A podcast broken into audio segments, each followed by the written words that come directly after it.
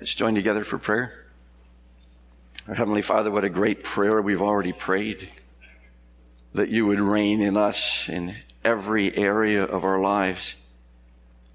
We ask that you would help us, even as we deal with a, a controversial subject this morning, to not let that shake our love, our unity for one another, but help us to each one come to grips with what it is that you're telling us in your word. And if I say anything that's of me, I pray that you would simply remove that from our memories, but help us to interact, all of us, including myself, with your scriptures. And we thank you for this in Jesus' name. Amen. We're continuing a study in Titus. So if you'll turn with me to Titus chapter 1, just to get the context once again, I'm going to begin reading at verse, verse 5 and read through verse 9 talking about the qualifications of an elder, an overseer, a pastor. I'm talking about one of those in particular this morning, that having to do with the use of alcohol. Verse 5. Paul to Titus, his protege. This is why I left you in Crete, so that you might put what remained into order and appoint elders in every town as I directed you. And so here's what he's looking for in an elder. If anyone is above reproach, the husband of one wife, and his children are believers and not open to the charge of debauchery or insubordination, for an overseer, as God's steward, must be above reproach. He must not be arrogant or quick tempered or a drunkard or violent or greedy for gain, but hospitable a lover of good, self-controlled, upright, holy, and disciplined. He must hold firm to the trustworthy word as taught, so that he may be able to give instruction in sound doctrine and also to rebuke those who contradict it. So we've seen in our study in Titus already that an overseer, elder, pastor must not be a drunkard, it says. And I'm isolating this one qualification so we can take a longer look at it this morning. And I'd like to start out with some statements that will, I believe, find close to, if not unanimous, agreement among us. I know that's a dangerous thing to say, but I think we're all going to agree on this. Christians should not, and of course the leaders of these Christians should not get drunk. Not drunkards, it says in the text. Should not be alcoholics. Believers shouldn't be involved in getting drunk and being alcoholics shouldn't be problem drinkers, however you define that, should not drink and drive, should not serve alcohol to minors. So what we're basically saying is excess and illegality with regard to alcoholic beverages are wrong. And I think most of us would agree with that. Now let's continue with a statement that will not find unanimous agreement the wisest course of action is for a Christian to completely abstain from the use of alcoholic beverages. The wisest course of action. Obviously, this is a very controversial subject among sincere Bible believing Christians, but it is my thesis this morning.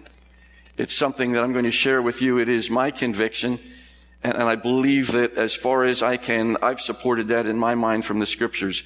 But that's something that all of us need to do on our own, one way or the other. The church has become almost paralyzed to silence in dealing with this subject. You won't find too many churches where this is dealt with in the way that it will be dealt with certainly this morning. The stance of the church has been to duck this issue. And why? Well, one Christian periodical put it this way.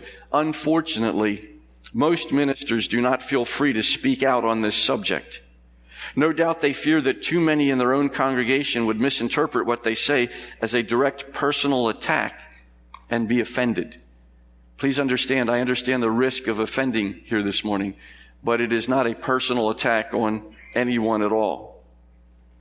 Leaders who are total abstainers know that a third or more in their congregation engage in social drinking, and I think that's a, an older statistic. It's got to be more than that now. But a lot of pastors are not willing to offend that large a group in the church. Where when seven out of ten Americans use alcohol as a beverage, and it's probably a little more than that, A third of those who call themselves evangelicals do. One half of all ministers do. And so once again, uh, at the outset, my goal is not to offend, but I do have to take that risk because risks are involved when love is involved. And so lovingly, I'm going to take that risk this morning. Start out with a question. Does it make sense to be a total abstainer from alcoholic beverages? Does it make sense? Does it make sense to call for abstinence from alcoholic beverages? Well, our reaction against legalism says no. Another rule, they say. You're trying to give us another rule. We don't need rules. That's legalism. That's Pharisaism. So somebody who's calling for total abstinence, we've got too many thou shalt nots already, the argument will go. We don't need the 11th commandment. We don't need somebody who's old fashioned, somebody who's out of touch, somebody who's a relic, trying to tell us to do something that everybody understands is not a problem any longer. So does it make sense to call for total abstinence? Christian liberty also says no, doesn't make sense. All we're supposed to do is not violate our own consciences. No one can tell me what my business is but me, myself. So does it make sense to call for total abstinence? A reaction against legalism says no. Christian liberty says no. As long as I'm not violating my conscience, nobody else should be telling me what I should be doing. But logic, I believe, and common sense say yes. It does make sense to call for total abstinence. And I believe biblical wisdom says yes as well. I only ask that you interact with the same scriptures I will this morning and ask God to help us in our study. Alden Union Church does not have an official position on this issue. I share the results of my study and my conviction. So don't think that this is the litmus test of orthodoxy or that we hold this against people, that this is someone's conviction. I'm sharing with you mine, but I believe that it is based on the scriptures. I take the same position as a former president of our country and ask you at least to consider the same. At a public dinner for General William Henry Harrison, who later became president of the United States, one of the guests got up and drank to his health. Harrison replied by raising a glass of water. Another man offered a toast saying, will our honored guest favor us this time by drinking in response a glass of wine? People are often trying to make converts to drinking. Have you noticed that? If we were as evangelistic in bringing people to Christ as people are trying to bring us to alcohol, can you imagine what the world would be like today? But this one person challenging General Harrison in front of everyone else. This time, please forget the water and drink the wine. General Harrison asked to be excused. After much urging, he said solemnly, Gentlemen, not a drop of liquor has ever passed my lips. I made a resolve when I started out in life that I would avoid strong drink. That vow I have never broken. I am one of a class of 17 young men who graduated from college together. The other 16 members of my class now fill drunkards' graves. I owe my health, my happiness, and prosperity to my early resolution. Would you urge me to break it now? A hushed silence came over the audience, for the wisdom of his words could not be refuted. I understand that's an extreme example. I understand that doesn't happen all the time, but that did happen. And that one resolved helped that one man for his whole life. And that one resolve has helped a lot of people through their lives. I don't know anybody who has ever wished they hadn't made that resolve. I know a lot of people who wish they had when they were younger. Let me try some logic on for size. There are some interesting statistics. What percentage of total abstainers do you believe end up filling drunkards' graves? Okay, 0%. How many of William Henry Harrison's classmates began drinking without a clue that they would end up problem drinkers? We'd have to say probably 16 of them. How many total abstainers have ever injured or killed someone while driving drunk? Uh, that percentage again is pretty low. like zero. How many total abstainers have ever verbally, emotionally, or physically abused or embarrassed their spouses or children while under the influence of alcohol? Once again, none. There's nothing to lose here except all of these things that we're mentioning. How many totally abstaining mothers have given birth to children with the crippling effects of fetal alcohol syndrome? None. Once again. Another president, Abraham Lincoln, age nine years old, promised his mother on her deathbed he would never touch a drop of alcohol. And he was under intense pressure, as was President Harrison, as are many others, to do that. On one occasion, a man told him I would give a thousand dollars today if I had made my mother a promise like that. You know, it doesn't have to cost you a thousand dollars. It saves you actually a lot of money. I'm not an ex-president. I'm an ordinary person. I know that's a stretch. Um, I'm a, I'm a person anyway. I made that resolve to my grandmother when I was very, very young. I would never touch a drop of alcohol. And I was under intense pressure in high school and in college. The guys that I was doing sports with and hanging out with, uh, they did everything in their power to get me to drink.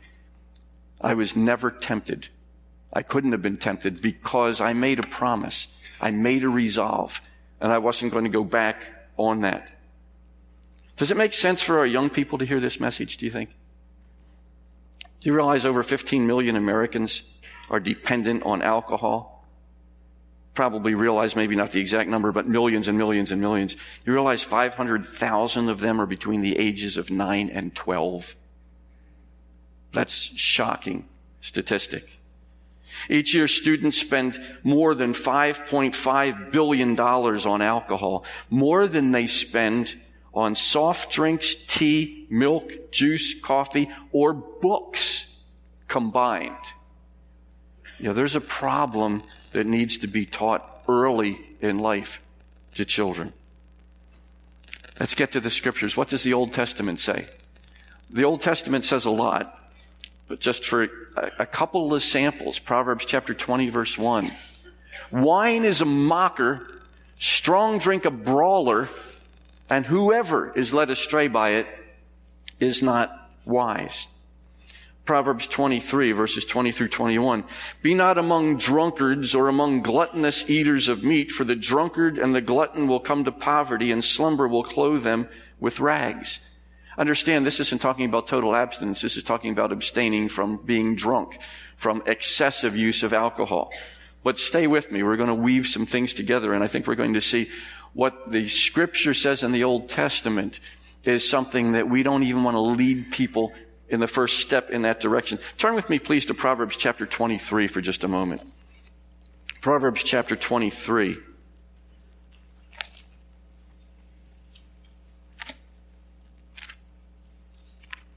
We'll look at verse 29. What does the Old Testament say? It describes something here that many of you will understand very well. Who has woe? who has sorrow, who has strife, who has complaining, who has wounds without cause, who has redness of eyes, those who tarry long over wine, those who go to try mixed wine. Do not look at wine when it is red, when it sparkles in the cup and goes down smoothly. In the end, it bites like a serpent and stings like an adder. Your eyes will see strange things, and your heart utter perverse things. I think it's re- reference there to pink elephants and the like.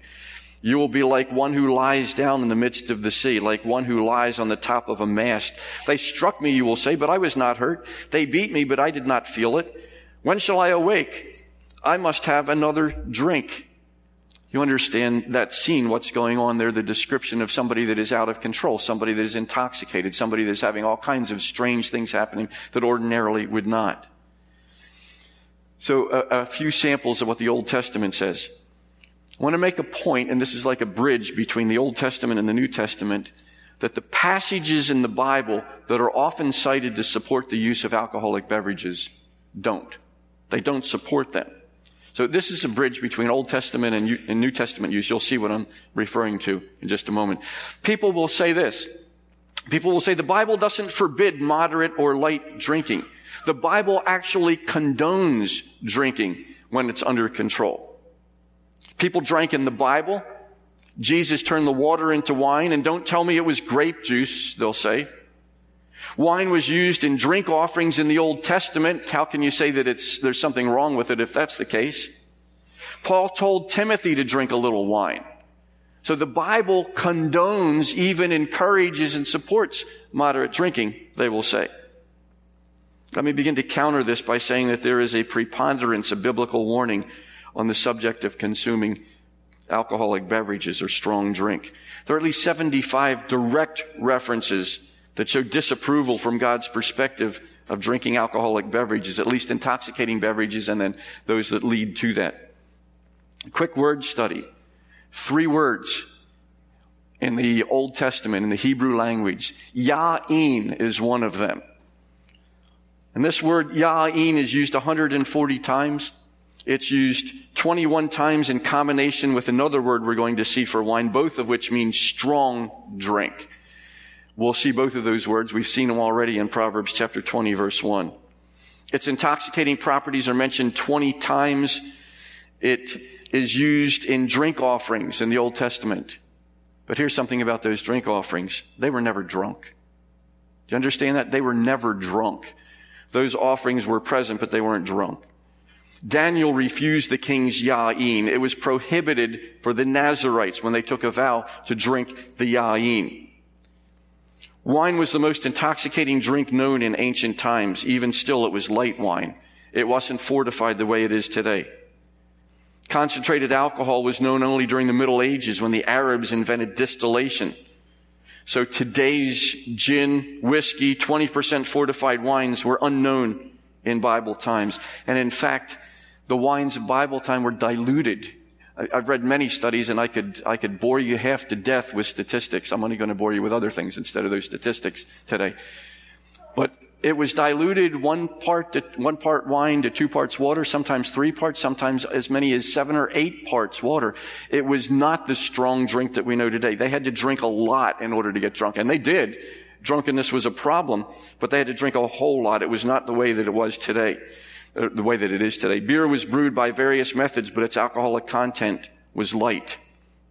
Another Hebrew word, shikar Shikar translated strong drink in Proverbs 21. It means an intoxicant, intensely alcoholic, strong drink. These are the two words that are underlined on the screen right now. Wine is a mocker. Strong drink, a brawler. That's Ya'in is a mocker. Shikar is a brawler. These two Hebrew words are, are there in front of us. In 19 of the 22 times shikar is used, it is more or less condemned. Sometimes it's just mentioned in passing without anything to, to, necessarily say it's negative. But 19 of the 22 times, it's more or less condemned. Every time but one, it is associated with Ya'in. It's used to describe the intoxication of Noah, Nabal, Amnon, Elah, and Ben-Hadad. There's a third word that is used in the Hebrew language, these three predominant words in the Old Testament scriptures. After Ya'in and Shikar is Tyrosh. Tyrosh means fresh or new wine. It's used 38 times, 20 of these in connection with grain or oil as the fresh produce of the field. It's said to be in Isaiah in the cluster, also in Isaiah in the vats or in the presses. We're talking about grape juice. We're talking about the freshly squeezed juice of a grape. So we've got two words for strong drink. We've got one word for, I'm going to call it grape juice. It's freshly pressed juice of the grape. Now, this is a bridge, this section here that we've been, we've been studying a little bit about. The, the Bible is not to be used to defend any kind of drinking. But what does the New Testament say? Well, the New Testament doesn't have those three words. The New Testament has only one word to describe all three of those other ones. It's the word oinos. The Greek word oinos takes all of those primary meanings in the, meanings in the Old Testament, and we're left to determine by the context which of them is being described. It could be any of the three. For example, when we read Ephesians 5:18 and do not get drunk with wine, oinos, What does it mean? Well, obviously, don't get drunk with wine. This is talking about the intoxicating kind of alcoholic beverage. For that is debauchery. Don't be controlled. Don't be empowered by that, but be filled with the Holy Spirit instead. But in Revelation chapter 19 verses 13 through 15, Christ is treading out the wine press, literally the wine press of the wine. He's treading on the grapes. What comes out of grapes when you step on them? Well, it's got to be grape juice in that case. So we see in the New Testament the context determines whether oinos means strong drink or whether it means the juice of the grape. The usual argument for moderate drinking comes from Jesus turning water into wine in John chapter 2. If Jesus turned water into wine, how can anybody ever say that there's something wrong with drinking wine in moderation? Well, what did Jesus turn the water into at the wedding feast? He actually turned the water into oinos. Was that intoxicating wine or was it grape juice? Let's examine what was going on. You've read this in John chapter 2 before. You've read about the water pots. Do you know how much they held? We're told in that account in John chapter 2. Each one of the six stone water jars where the water was put in and was changed to wine, each one of those six was filled with 20 to 30 gallons of oinos. That's 120 to 180 gallons of oinos. Now think about this. That large amount of wine brought in during the latter part of a feast in a small country town. Remember, they ran out of whatever they had been drinking before them. That, that large amount of wine gives us no real basis logically for arguing the scriptures condone moderate drinking. It would either prove something else. Excessive drinking was allowable. To have that much of it there at the end of a feast in a small town, either excessive drinking was allowable, or the oinos in this case was grape juice. In light of the whole Old Testament condemnation of strong drink, it would certainly appear that the beverage was grape juice or something better than grape juice, but not something intoxicating. Do you understand the point that I'm at least trying to make by that? It doesn't argue for casual, moderate drinking. Either it goes to the other extreme or it shows that it was not something that was going to make people drunk. Now add this to the accumulation of evidence. Habakkuk chapter 2 verse 15. This is God's word it says, woe to him who gives drink to his neighbors, pouring it from the wineskin till they are drunk. God says, you don't do that to other people. You don't cause them to. Would Jesus have done that? There's no way that Jesus could have done what people say that he did at the end of this wedding feast, that he would have changed the water into intoxicating wine and then encouraged by doing that people to, to violate the curse that had been placed. Jesus would have been violating that himself. Two New Testament scriptures. One in 1 Thessalonians chapter 5 and I won't take time to read verses 6 through 8, but 1 Timothy chapter 3 verse 2 as well. 1 Timothy chapter 3 verse 2 incidentally is the parallel listing of where we are in Titus when it's talking about elders and the qualification of elders. In 1 Thessalonians chapter 5 verses 6 through 8, believers are called to be sober. In 1 Timothy 3, 2, the overseers are told to be sober minded, but it's the same word in Greek. It's the word nephalios, Nephalios is what they're called to, to be in both of those cases. That word nephalios very often will be translated sober, sober minded, and you look at the commentators and they will say that that means metaphorically that you're supposed to be serious in your intent, you're to be sober minded. But that word nephalios is only used three times in the New Testament. But it is used repeatedly in classical Greek. And when the classical Greek authors use it, it has this meaning. Free from all wine, not under the influence of any intoxicants. First Timothy's list goes on to include drunkenness. It's not saying here anything other than the fact that it's, it's, it's not even a step in that direction for the elder. Now, you'll find a lot of commentators will take the metaphorical meaning. I happen to take the literal one here. 1 Timothy chapter 5, verse 23, where Timothy is told, and people often quote this, Timothy, you need to drink a little wine. Uh, there's more to it than that. No longer drink only water, but use a little wine for the sake of your stomach and your frequent ailments. What's that saying?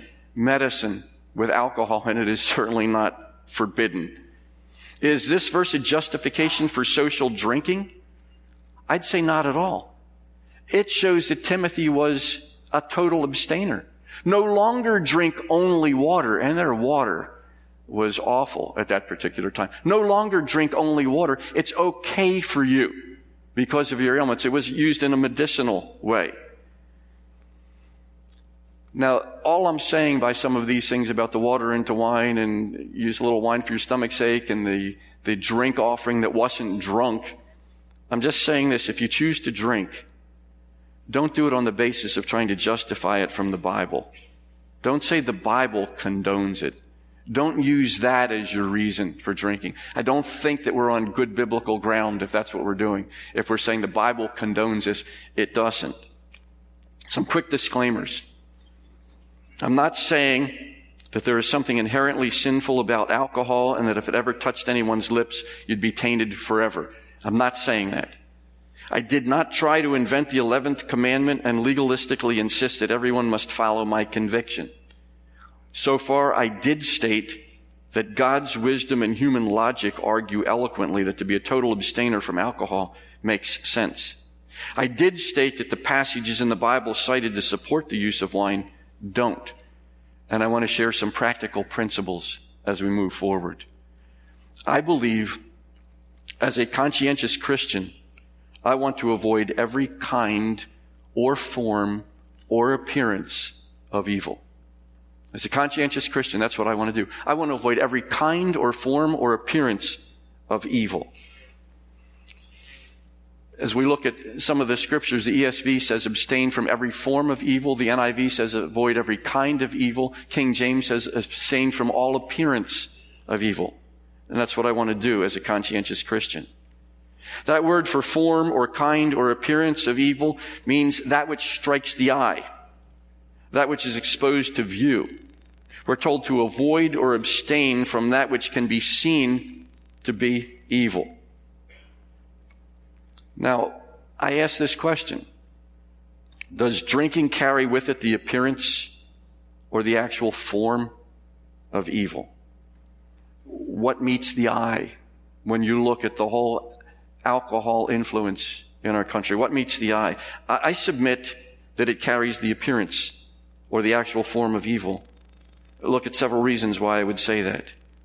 Does drug addiction carry the appearance or the form of evil? Most people would say, yes, it does.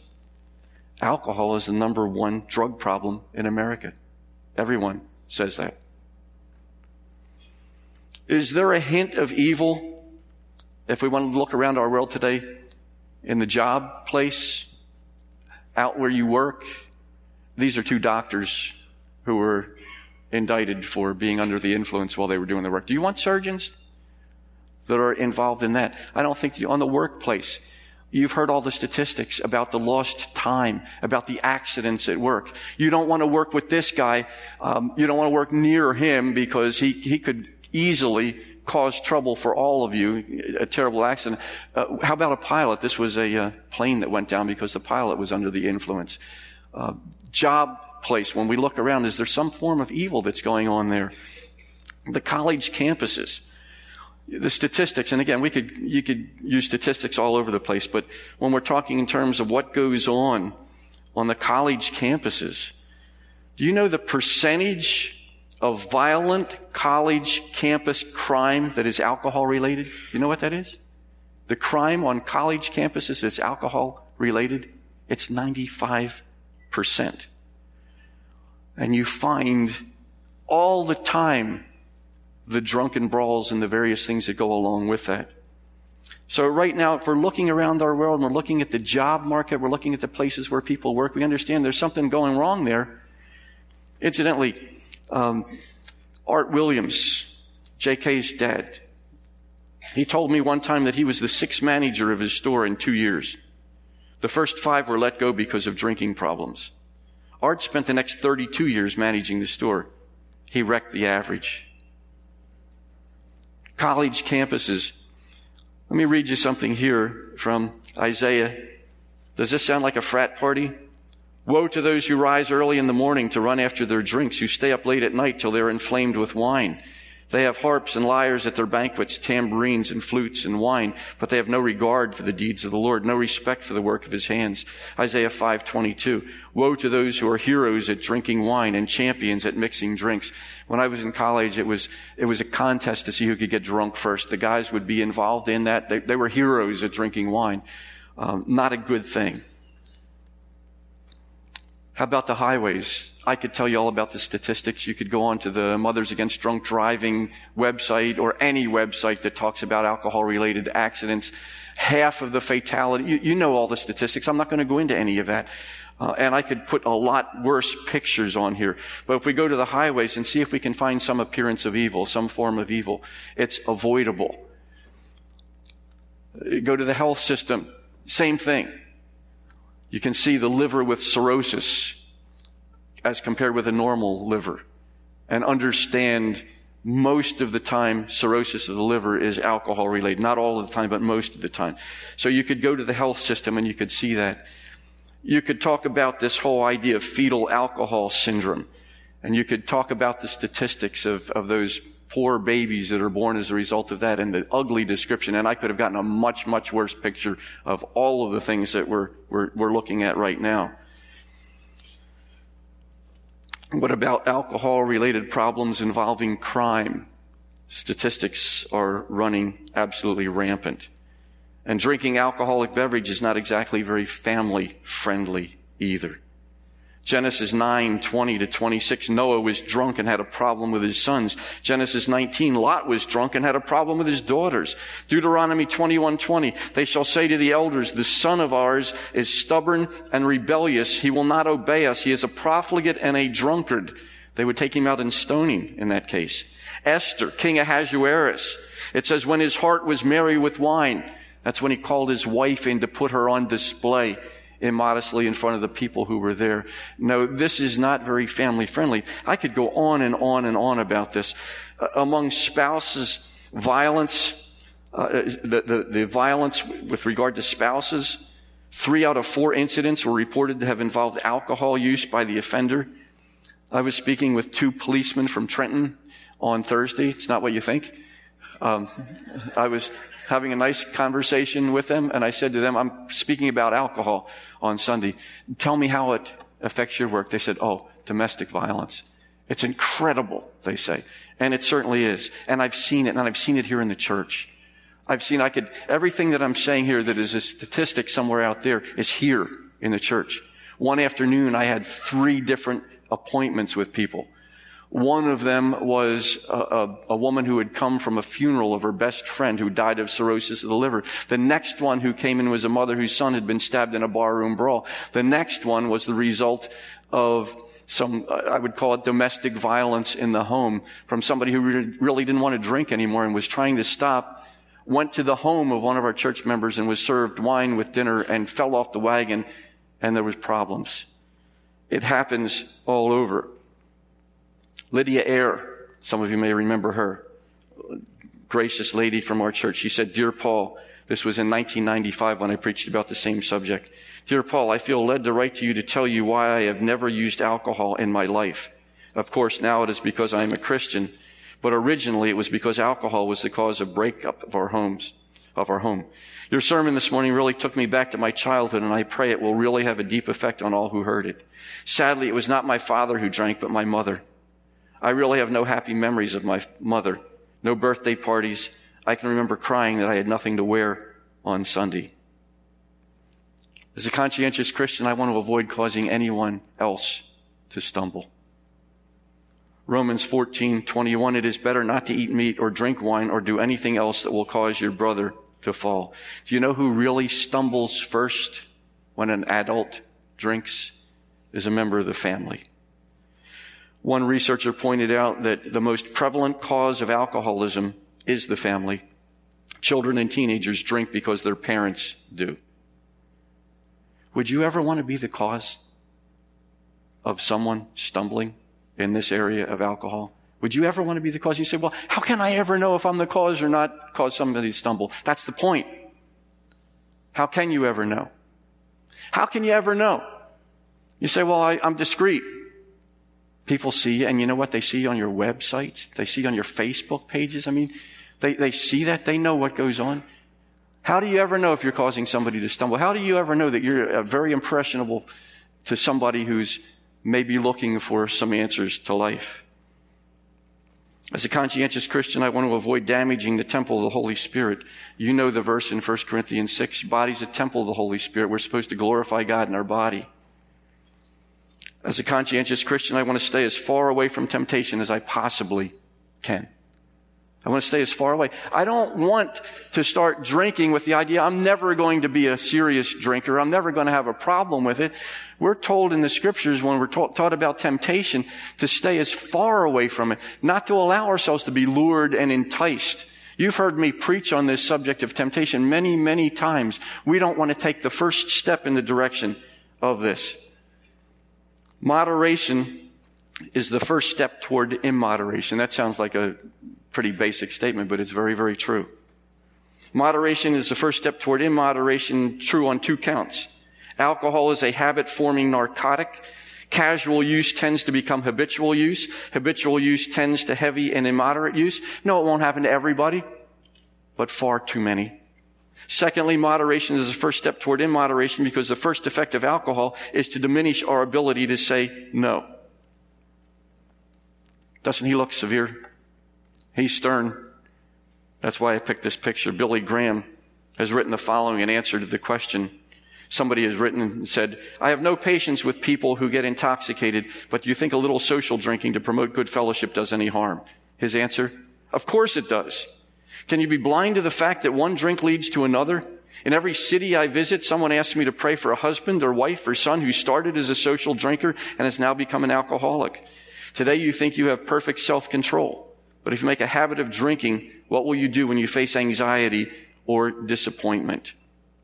Obviously, my recommendation, stay away from drinking alcoholic beverages and help other people to do the same. Is it sinful to raise a glass of wine? That's not the issue. The issue is, is it wise? Can you drink without harming yourself, without being involved in a dangerous temptation, without causing someone else to stumble, without desecrating God's temple, without being a partner to what is an evil industry, without being close up to a kind of association of evil? And can you drink for the glory of God? I can't.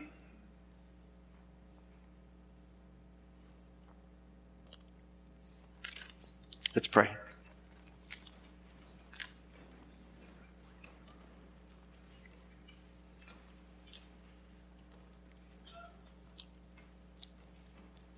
Heavenly Father, thank you for granting to us a glimpse at your word. My only prayer has been that maybe we've heard some things we didn't want to hear, and maybe we're offended. But please remove any offense long enough for us just to grapple with the issues at stake. Offer your praise and glory. In Jesus' name, amen.